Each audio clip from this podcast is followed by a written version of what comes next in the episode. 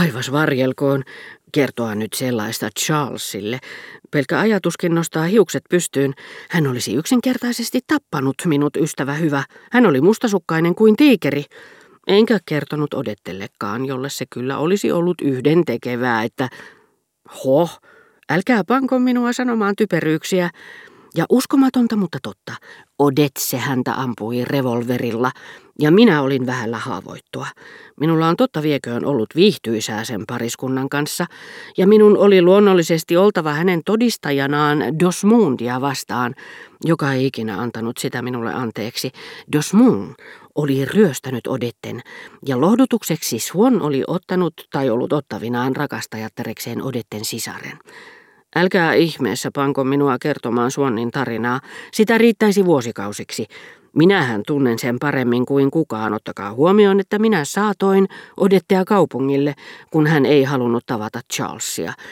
Se kismitti minua sitä enemmän, kun muuan läheinen sukulaiseni käyttää nimeä Cressy, tietenkin ilman, että hänellä on siihen oikeus, mutta yhtä kaikki hän ei ole ollut asiasta ihastunut, sillä Odette kulki nimellä Odette de Cressy, ja saattoi mainiosti sen tehdä, sillä hänellä oli vain asumusero miehensä erään täysin autenttisen Cressyin kanssa. Hieno mies muuten, jonka hän oli kyninyt viimeistä santtimia myöten. Varjelkoon te jututatte minua vain. Olen nähnyt teidät hänen kanssaan pikkupaikallisjunassa. Te tarjositte hänelle päivällisiä Balbekissa. Hän oli varmaan sen tarpeessa raukka. Hänelle maksettiin pikkuruista eläkettä Suonnin toimesta, ja minulla on sellainen tunne, että ystäväni kuoleman jälkeen eläke on lakannut juoksemasta kokonaan. Sitä vain en ymmärrä, sanoi herra de Charlie minulle, että vaikka olette usein ollut Charlesin luona, ette äsken halunnut minun esittelevän teitä Napolin kuningattarelle. Sanalla sanoen te ette näytä olevan kiinnostunut henkilöistä tutkimuskohteina. Ja se hämmästyttää minua aina sellaisen ihmisen taholta, joka on tuntenut Swannin. Hänessähän tämän tyyppinen uteliaisuus oli kehittynyt niin pitkälle, että on mahdotonta sanoa, olenko minä ollut siinä suhteessa hänen oppiisänsä vai hän minun. Se hämmästyttää minua yhtä paljon kuin jos tapaisin jonkun, joka on tuntenut Whistlerin, eikä tiedä mitä on hyvä maku. Taivas. Morellin oli määrä tutustua kuningattareen. Sitä paitsi hän toivoi sitä kiihkeästi, sillä hän on todella älykäs. Ikävä kyllä kuningatar ehti lähteä, mutta saatan heidät yhteen vielä näinä päivinä. Heidän on välttämättä tutustuttava. Ainoan mahdollisen esteen muodostaisi kuningattaren kuolema, mutta toivon mukaan se ei tapahdu sentään huomispäivänä. Siinä samassa Brichot vieläkin paronin paljastaman suhdeluvun 30 pauloissa ja sitä ajatuksissaan kehitellen reagoi äkkinäisesti kuin tutkintotuomari, joka yrittää pakottaa syytetyn tunnustamaan, joskin sävy johtui vain professorin halusta vaikuttaa tarkkanäköiseltä, sekä hämmingistä, jota hän tunsi esittäessään niin vakavan syytöksen. Ski on varmaan sellainen, hän kysäisi paronilta synkän näköisenä.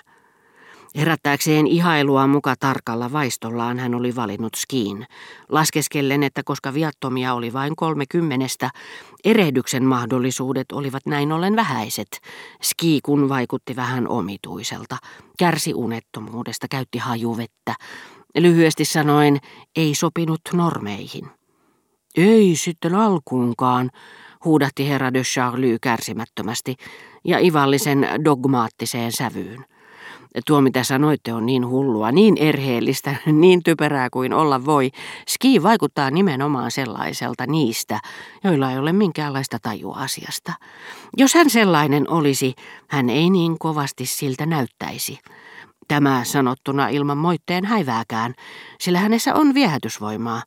Jopa jotain hellyttävää sanoisin. Mutta ettekö voisi mainita joitakin nimiä, inti Brichot.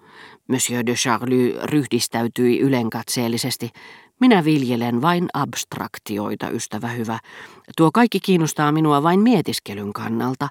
Hän vastasi kaltaisiaan luonnehtivaan synkän epäluuloiseen ja teennäisen mahtipontiseen sävyyn, kuten hänellä puhuessaan oli tapana. Minua kiinnostavat vain yleispätevät totuudet. Puhun teille tästä niin kuin puhuisin painovoimasta. Mutta nämä korskeat ärtymyksen hetket, jolloin paroni koetti peitellä todellisia taipumuksiaan, eivät kauaa kestäneet verrattuna tuntikausien puheisiin, joissa hän antoi ne arvata, levitteli niitä ärsyttävän omahyväisesti, uskoutumisen tarve kun oli hänessä voimakkaampi kuin ilmitulemisen pelko. Halusin vain sanoa, hän jatkoi, että yhtä huonoa, mutta katteetonta mainetta vastaa sata hyvää, vähintään yhtä perusteetonta. Niiden lukumäärä, jotka eivät hyvää ansaitse, riippuu tietenkin siitä, nojaudutteko heidän kaltaistensa vai muiden puheisiin. Ja totta on, että näiden jälkimmäisten pahan suopuutta rajoittaa suuresti vaikeus uskoa, että heidän herkiksi ja sydämellisiksi tietämänsä henkilöt harjoittavat pahetta, joka heistä on yhtä kauhea kuin varkaus tai murha. Kun taas edellisten pahan suopuutta lietsoo halu uskoa mieltymyksensä kohteita, kuinka nyt sanoisin, ennakkoluulottomiksi, samantapaisen halun harhaan johtamien henkilöiden antamien tietojen perusteella. Ja sitä lisää niin ikään syrjintä, jonka kohteeksi he yleensä joutuvat. Muuan taipumuksensa takia huononpuoleisessa huudossa oleva mies sanoi kuulteni olettavansa, että tietyllä seurapiirileijonalla oli sama maku. Eikä hänellä ollut sen painavampaa syytä uskoa sitä kuin että kyseinen henkilö oli kohdellut häntä ystävällisesti. Syytä siis riittää optimismiin lukumäärää arvioitaessa, sanoi paroni naivisti, mutta todellinen syy maalikoitten ja toisaalta vihittyjen laskemien lopputulosten väliseen eroon johtuu salamyhkäisyydestä, jolla jälkimmäiset ympäröivät tekonsa, kätkeäkseen ne muilta, jotka kirjaimellisesti tyrmistyisivät, jos saisivat tietää edes neljäsosan totuutta. Meidän aikamme ihmiset siis elävät kuin muinoin kreikkalaiset, ihmetteli Brichot. Kuinka niin kreikkalaiset? Kuvitteletteko, ettei se jatkunut heidän jälkeensäkin? Ludwig XIV aikanakin hänen veljensä, Orleansin herttua, Vermandois, Molière, Badenin Ludwig, Brunswick, Charolais, Bouffier, Grand Condé, herttua de Brissac, Hetkinen, Orleansin ja Brissacin tapaukset tunsin Saint-Simonin kautta, vaan Domin tietenkin ja monia muitakin, mutta toisaalta se vanha ilkiö, siis Saint-Simon, mainitsee usein Grand Condén ja Badenin Ludwigin, eikä puhu siitä mitään.